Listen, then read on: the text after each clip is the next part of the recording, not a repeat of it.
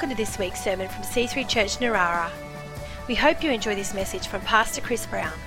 For more information or to contact us, visit c3church.narara.net.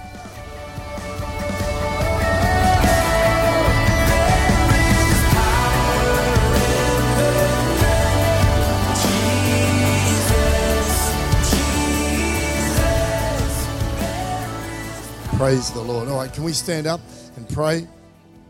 And uh, if you're at home, why don't you stand up as well for a moment and take a, a moment to pray with us because we love to pray for our community and pray for God's will, and especially coming up to Christmas. Come on, we want people to un- understand and appreciate what it's all about. We want people to come to Christ. Yes, let's pray for that. Come on, spend a moment praying and lifting up by faith people that you know who need the Lord in their heart, to be giving their lives to Christ, to come to that point of repentance and salvation in Jesus' name. We pray for that, Lord God. We pray that God, you would continue to move in the hearts of every believer in our church and all the churches around on the coast, and in fact, all around our nation and all around the world, that that revival would begin in our hearts, that we would live not just for ourselves, but for the purpose to which you call us to live for you, to shine the light, to tell the world that Jesus is Lord, that it doesn't matter about COVID or whatever else is going on. What really matters is where are they before God, and that we would rise up with a passionate witness, Lord God, that we would live with you. Uh, your heartbeat in our heart, Lord God, that uh, and then when people hear us share and talk to with us, with us, we their hearts would be touched. We pray that people that we know right now, come on, lift them up before God. Pray for them. Pray that God would touch their heart. Pray that the, the, the Lord would send whatever is necessary a Gideon's Bible into their hands, an angel, or a, an encounter with a Christian, or a, a heartfelt moment staring at a sunset, or whatever to consider. What am I here for? What's life all about? And then they discover Jesus as their Lord and Savior and lay their life down before Him to discover the life that He's got. We pray for that in our community, in our family and our friends, and especially around Christmas time, that they would come to the carols or come on Christmas morning or, or take a moment to think what it's all about. Hallelujah. Jesus, we want to see you exalted. We want to see your will done. And we know a large part of that is to see people coming to Christ, coming to be born again, coming into the family of God. We believe for that. Amen. Come on, give the Lord a clap. Thank Him for answered prayer. Come on, give Him the Lord a, hand of praise. We love you, Lord. We praise you. We thank you, hearing and answering our prayers. And we pray around the Word of God this morning that you would speak to us. Help us to attend to what you have to say through preaching of the Word and help us to apply it to our lives for your glory. In Jesus' name. Amen. Praise Him. All right, have a seat. Thank you, musos. Yes, the All Boys Band this morning. Uh, well, and Leah is fronting it, you know, but the band. Uh, in, fact, in fact, Leah had no backup singers, but you didn't need it. Come on, launching and leading us into God's presence. Fantastic. Um, I want to read a passage of scripture, and I think it'll come up on the screen from uh, the beginning of Luke's gospel. So if you've got a Bible there, go to Luke 1. And um, and your Bible might actually have a heading here that says something like um, the birth of John the Baptist foretold. A lot of Bibles have that for this passage because that's exactly what happens. Uh, and it says, In the time of Herod, king of Judea, there was a priest named Zechariah who belonged to the priestly division of Abijah, and his wife Elizabeth was also a descendant of Aaron. And as you may know, Aaron was the first of the Levites, who was the, the priestly um, division of the, the Jewish people, one of the, the, the, the tribe of the 12 that was dedicated to being priests. Uh, both of them were righteous in the sight of God, ob- observing all the Lord's commands and decrees blamelessly. But they were childless because Elizabeth was not able to conceive, and they were both very old. Once, when Zechariah's division was on duty, and he was serving as priest before God. He was chosen by Lot. So here he is in the local synagogue, right, the, the church of the day. And according to the custom of the priesthood, he had to go into the temple of the Lord and burn incense. And uh, when the time came for the burning of incense, all the assembly worshippers were praying outside.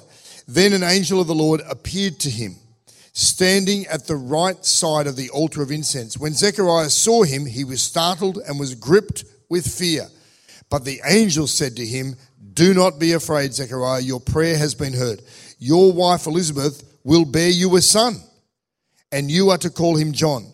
He will be a joy and delight to you, and many will rejoice because of his birth, for he will be great in the sight of the Lord. He is never to take wine or other fermented drink, and he will be filled with the Holy Spirit even before he's born. He will bring back many of the people of Israel to the Lord their God, and he will go on before the Lord in the spirit and power of Elijah. To, and watch this, listen, to turn the hearts of the parents to their children and the disobedient to the wisdom of the righteous, and to make ready a people prepared for the Lord. Notice that last phrase. John was to make ready a people prepared for the Lord. So the Jewish people, God's chosen people, had spent hundreds of years looking for the Messiah, preparing, or at least they needed to be prepared for the coming Messiah and we'll have a think about who was really prepared and who wasn't.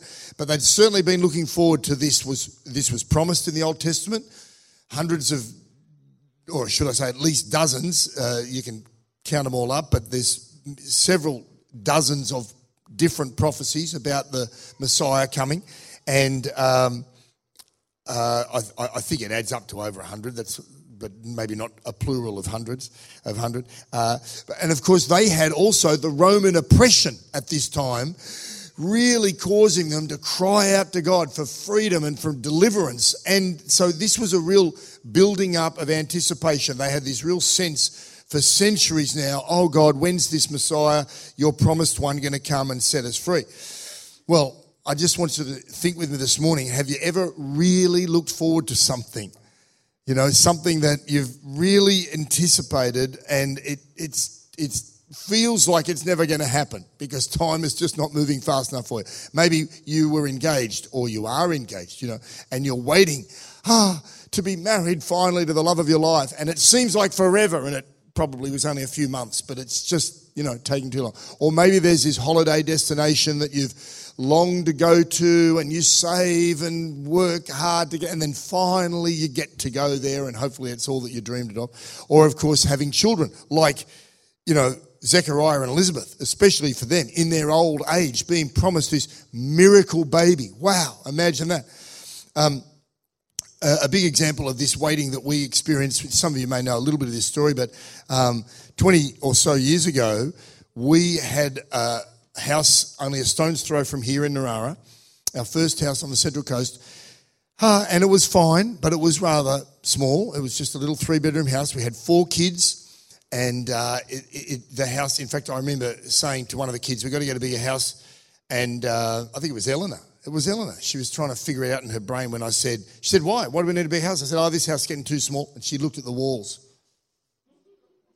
And she went, What do you mean? How's it get? Oh, no, no, it's a figure of speech, right? She just thought, Is something happening? It's like, you know, the Batman shows when the walls were closing in to kill them or something. Anyway, the, the kids were growing bigger. The house wasn't going, growing with us. And, um, and we we started dreaming about a bigger house and a better house and a newer house. And, a, and then we'd think, oh, the numbers don't add up in modest circumstances. We don't really have the, the funding. And so then we'd think, oh, just, it's fine. Just think of Russia because we had lived – you know, in a, even more modest circumstances in Russia. And it was, we just said, yeah. And then we'd go, yeah, but we're kind of not in Russia, really, are we? You know, we're in Australia, so can we? Anyway, long story. We saved and begged with the bank, and you know, and we got we got a block of land, and then we got a builder, and it started, and it was exciting.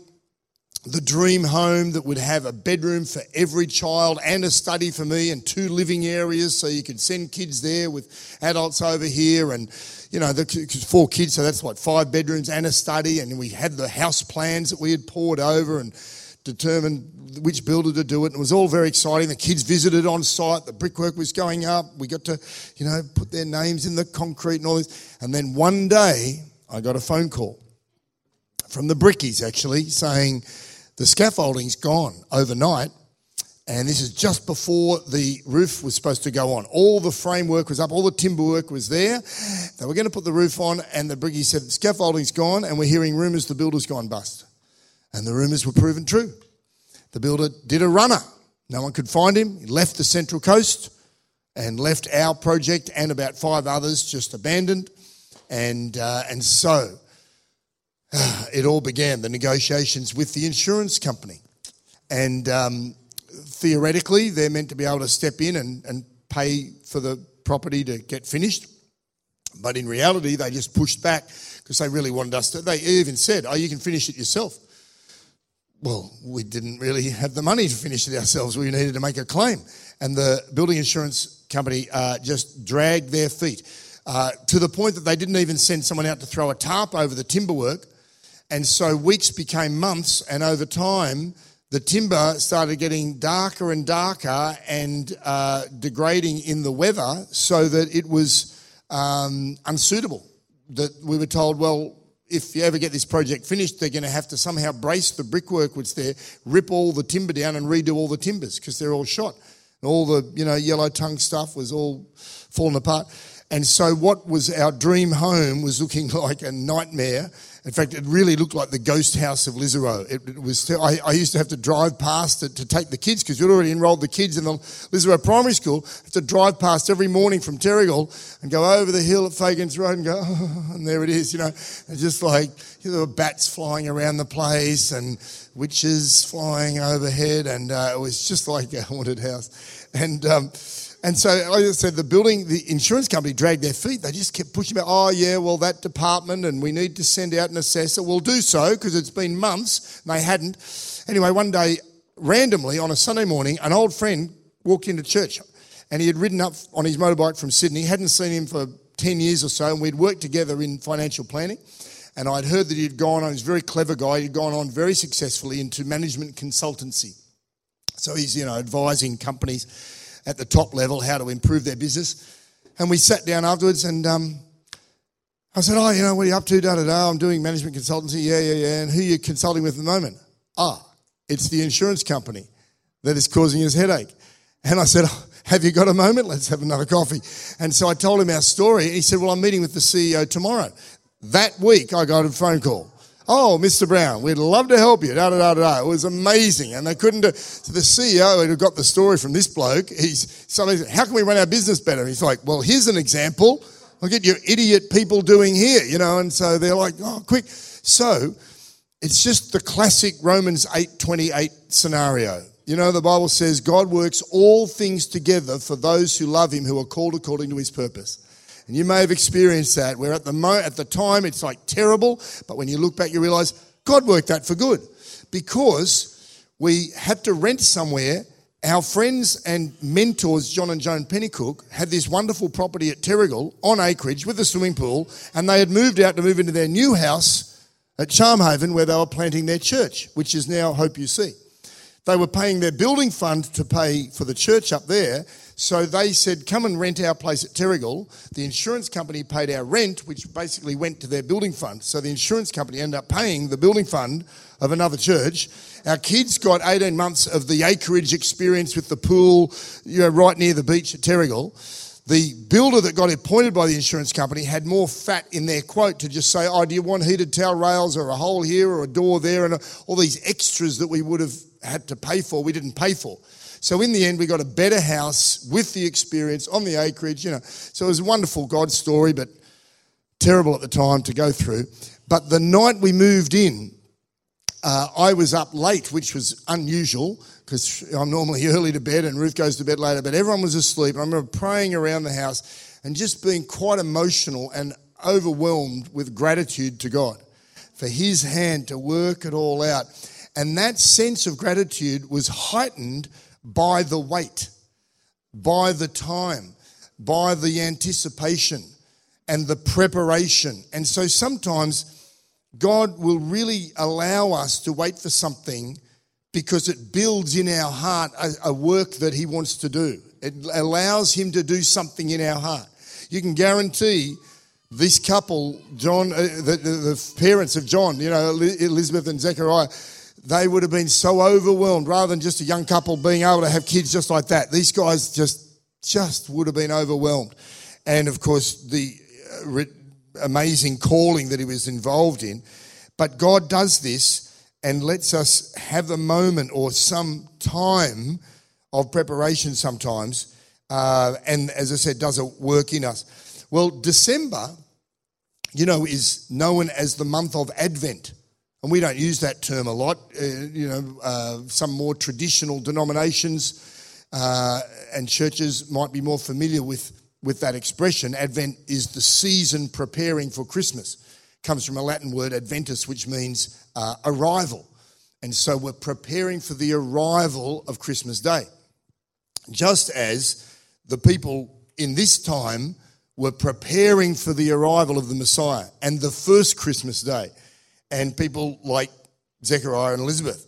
And, um, and so we're looking forward to the arrival of Christmas Day. And they, as I said, the first Christmas Day was what they were anticipating. Notice what the angel said um, that he would grow up uh, and that he would, he would have this work of preparation. And I just want you to think with me this morning of what that means for us to be prepared for Christmas and how we prepare. Because, you know, John appeared 30 something years later on the scene. This little baby that was born to them was, of course, John the Baptist, the wild, locust eating, camel shirt wearing wild man who, uh, you know, came along. And, and how did he prepare people? Well, he preached a very strong message, didn't he? He preached a message of repentance. He preached for people to consider the condition of their heart.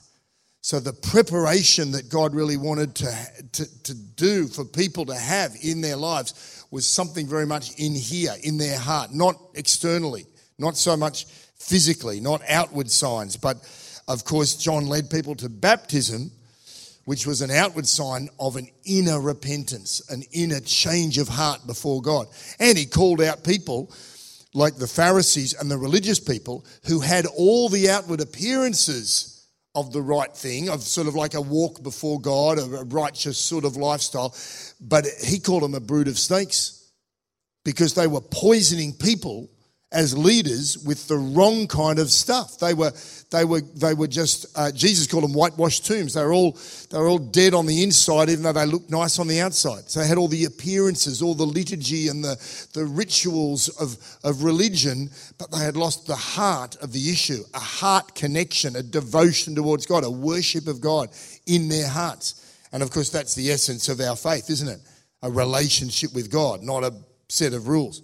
And, you know, churches like ours, we've maybe prided ourselves that, oh, we're not religious. You know, oh, we, oh, you go to that church, it's all modern, it's not religious. But any church can start getting a religion, can, can start getting, you know, type religious. It's, it's like, what if we came in one day and we didn't have a drummer?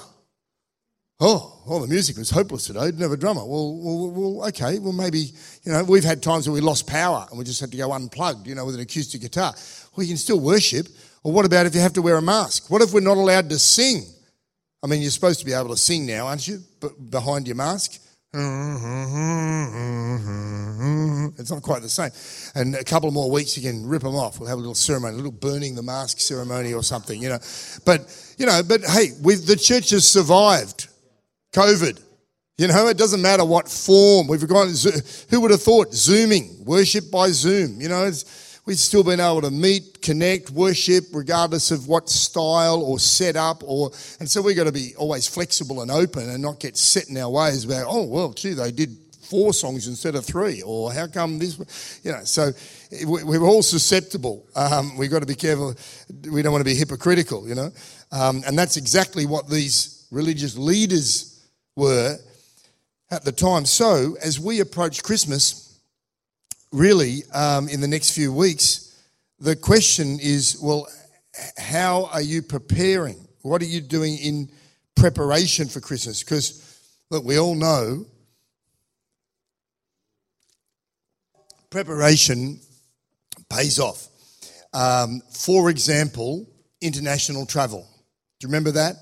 The good old days? Remember, remember before COVID when people could actually go overseas? And it'll happen again. Um, although you'd be keen to go right now because there's a lot of, you know, regulations, even if they say you can go. But you know, the idea of just following your heart and and flying off, you know, to some remote destination that sounds intriguing and exotic, and flying by the seat of your pants and just winging it and seeing what happens at the other end. You know, that sounds fantastic. but I can tell you, it's not that great because you can rock up in some scary, dusty, dirty, dark airport in a foreign country without a visa and you're thinking, oh, and all these people are heading off to their holiday, and you're stuck there trying to explain why you didn't get organised properly. And then when you finally get out of the airport, there's a friendly random guy who speaks English, and you hop in his car, and you didn't do your research to find out that that's the last thing you should do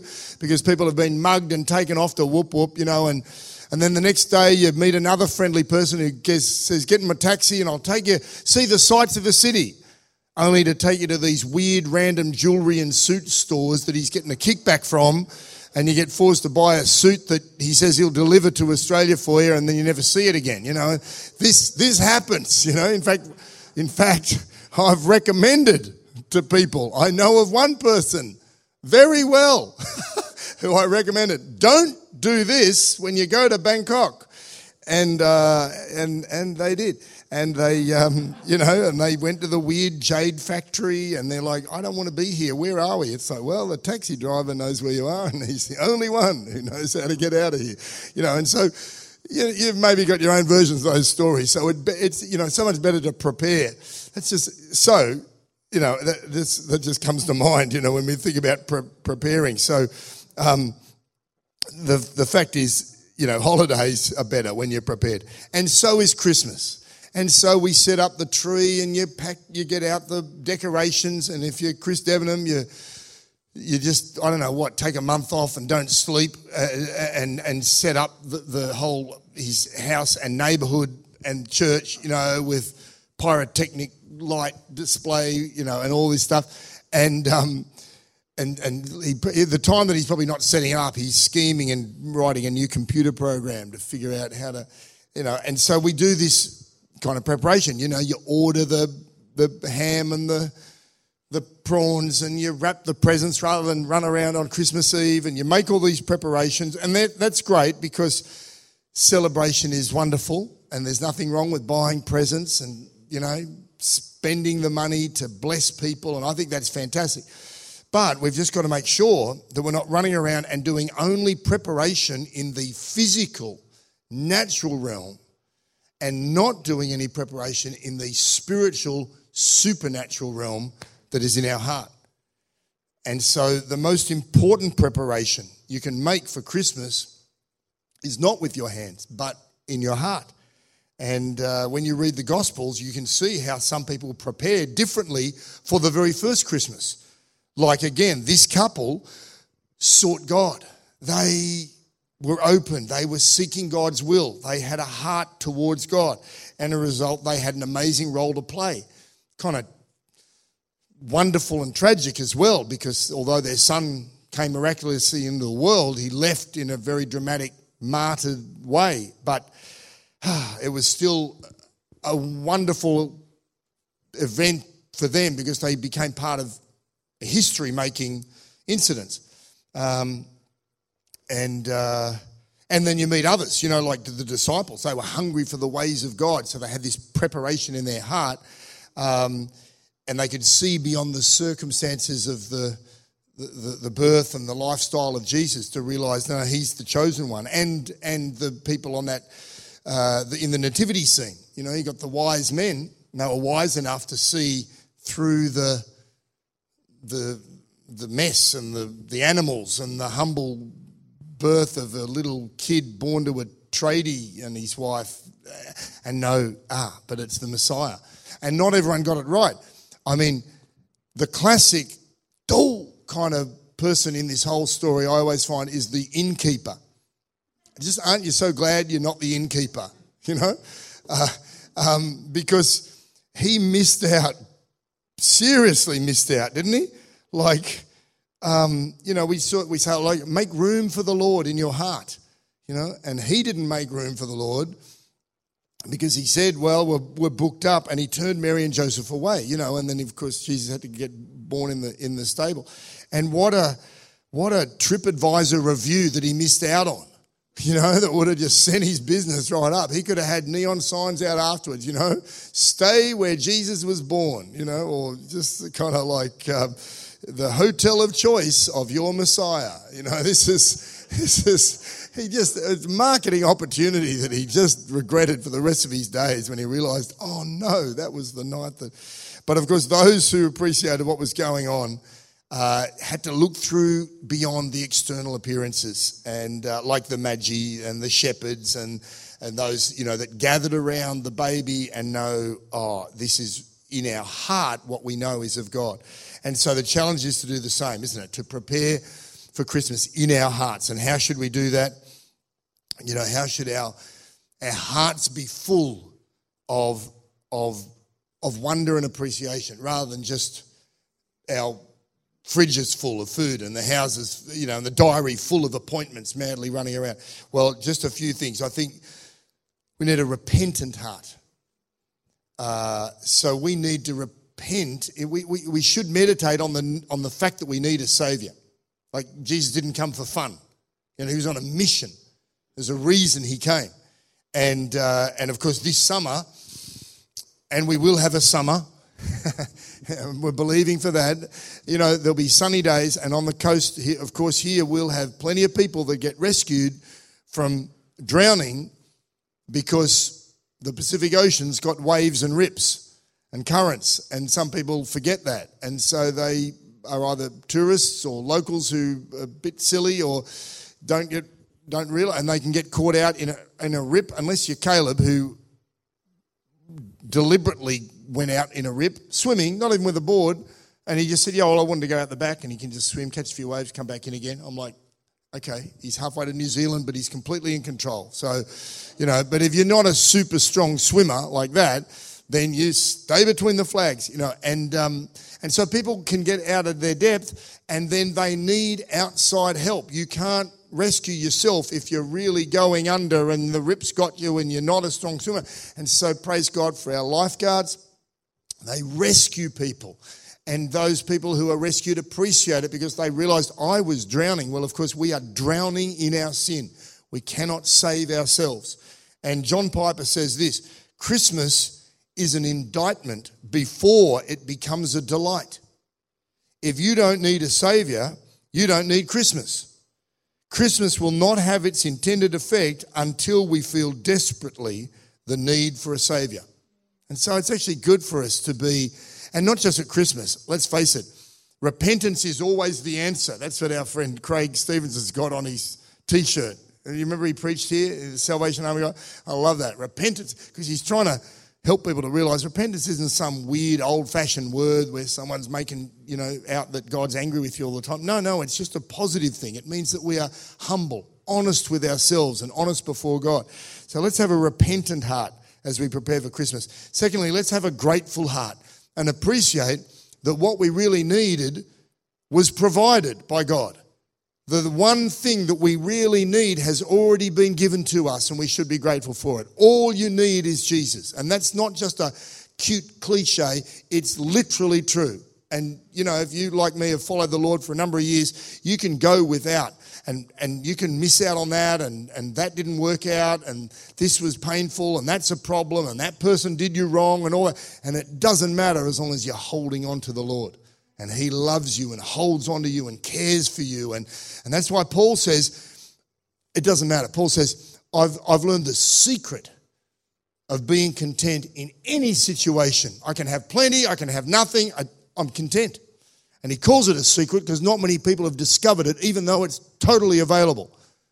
You know, and so we, we should be very grateful for the fact that, ah, the Savior that we needed was sent and Jesus came. In fact, the name Jesus, you probably know, means to save or to rescue. That's in his name, the Greek version of the name Joshua, which was Hebrew. And so uh, we should be constantly overwhelmed with gratitude at what the Lord's done in, in doing Christmas, in what Christmas represents, you know? And, uh, and so, because of Jesus, we're forgiven, we're welcomed into God's family. Flip, we're given eternal life. You know, as you get older, I think you appreciate that more and more you, uh, you're a little more aware of your mortality. You, know, you, you think, oh, okay, so I've probably lived more at that end of my life and what I've got coming up. And so, you know, that's all right. It's going to keep on going for eternity. It's incredible. Um, and of course, we should have an anticipating heart. We should have a heart like these people, the right ones, the ones with their heart in the right place for God, were anticipating the Messiah, anticipating that first Christmas, the arrival of the chosen one, and that season that would change everything, that possibility for them to be liberated from, from sin and to discover freedom spiritually. And uh, of course, anticipating Christmas, you don't need to tell kids, hey, get excited about Christmas they know, they're anticipating. There's no problems there. And it's like, ah. But if you're not careful, that anticipation revolves around them just writing a list. You know, here, I don't care if Santa's true or not, just give it to whoever counts. You know, it's like, yeah.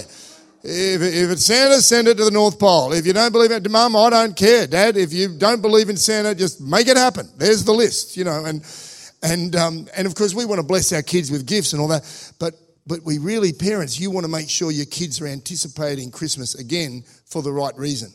That it's not just about the prezzies. And I'm all into presents and celebrating, but I love the bigger the celebration, the more question as to why are we doing this? You just got to ask the question. You just got to get kids to be thinking about the answer to that question. I'm not at all into saying no commercialism, Christmas, over the top. We're not doing it. It's going to say one little prayer and everything else is the same. All right, there's a piece of Christmas cake. That's it. Don't get excited. You know, that's ridiculous. You know, it's like spend the money. There you go, kids. All the prawns, go for your life. And um, although they don't care, they don't care about the prawns. Hopefully, in fact, don't get your kids to like prawns. I like Keelan. You don't like prawns. I keep reminding you, you don't like prawns. He's like, yes, I do. I've grown up. No, more for me. And crackling. I've got a competitor on the crackling now. Fair income. Ruth makes crackling, and oh Anyway, it's all right. At least good thing about COVID is there was only three of us to fight over it. Couldn't have Hudson over. Whew, that's great. You know, Ruth would make a lasagna. It'd actually be leftovers the next day. She makes a great big four square metre slab of lasagna. Hudson's there, zoom, it's gone. Next day, I'll have some lasagna. Where's all the? Oh, that's right. Hudson came for dinner. Yeah, right. I mean, I've seen, he used to arrive. It was worse when he was in the army. He'd come home with a couple of mates. By the way, someone asked me one of your mates' names, and I don't know his first name. I don't know any of their first names. It was like, you know, they all know each other by random nicknames or surnames. Anyway, he'd come home with a couple of guys, and then Ruth would work hard. She'd make this great big meal. She'd serve it up, big servings. Give the guys plenty of food. Yeah, right, big servings. There you go. Oh, wow. And I'm like, stuffed full, and oh, wow, you know. And then Hudson's like, anyone some more? Seconds? Yep, right.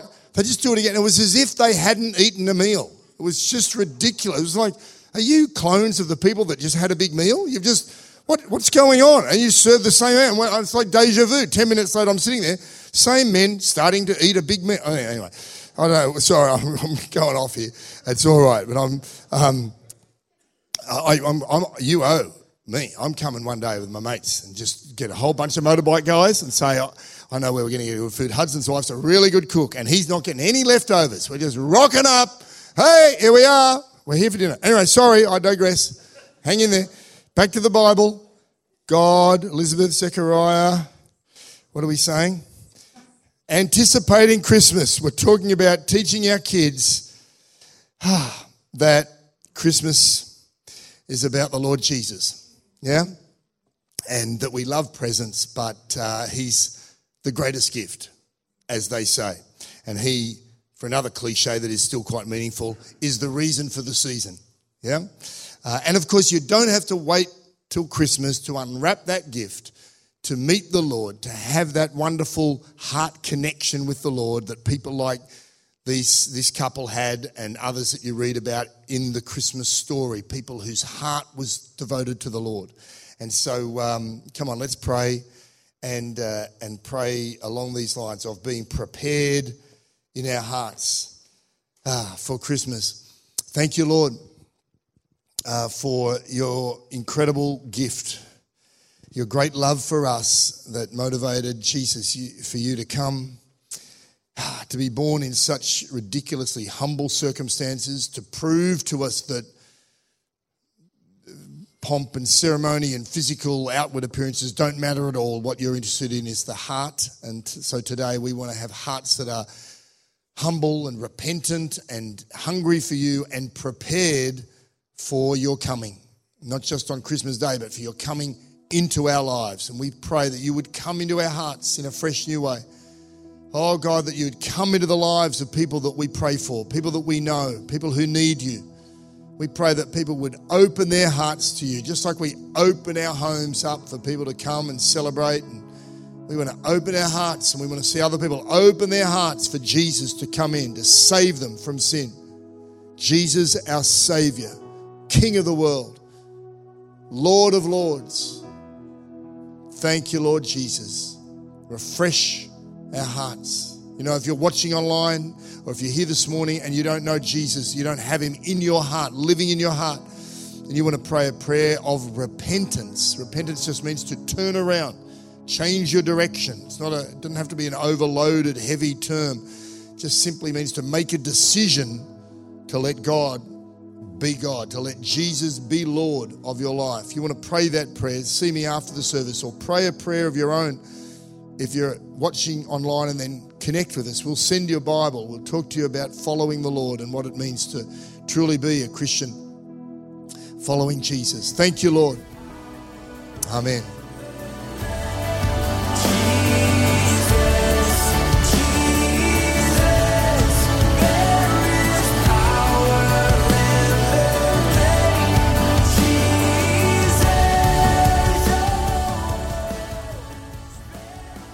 Hope you've enjoyed this week's sermon. For more information or to contact us, visit c3church.narara.net.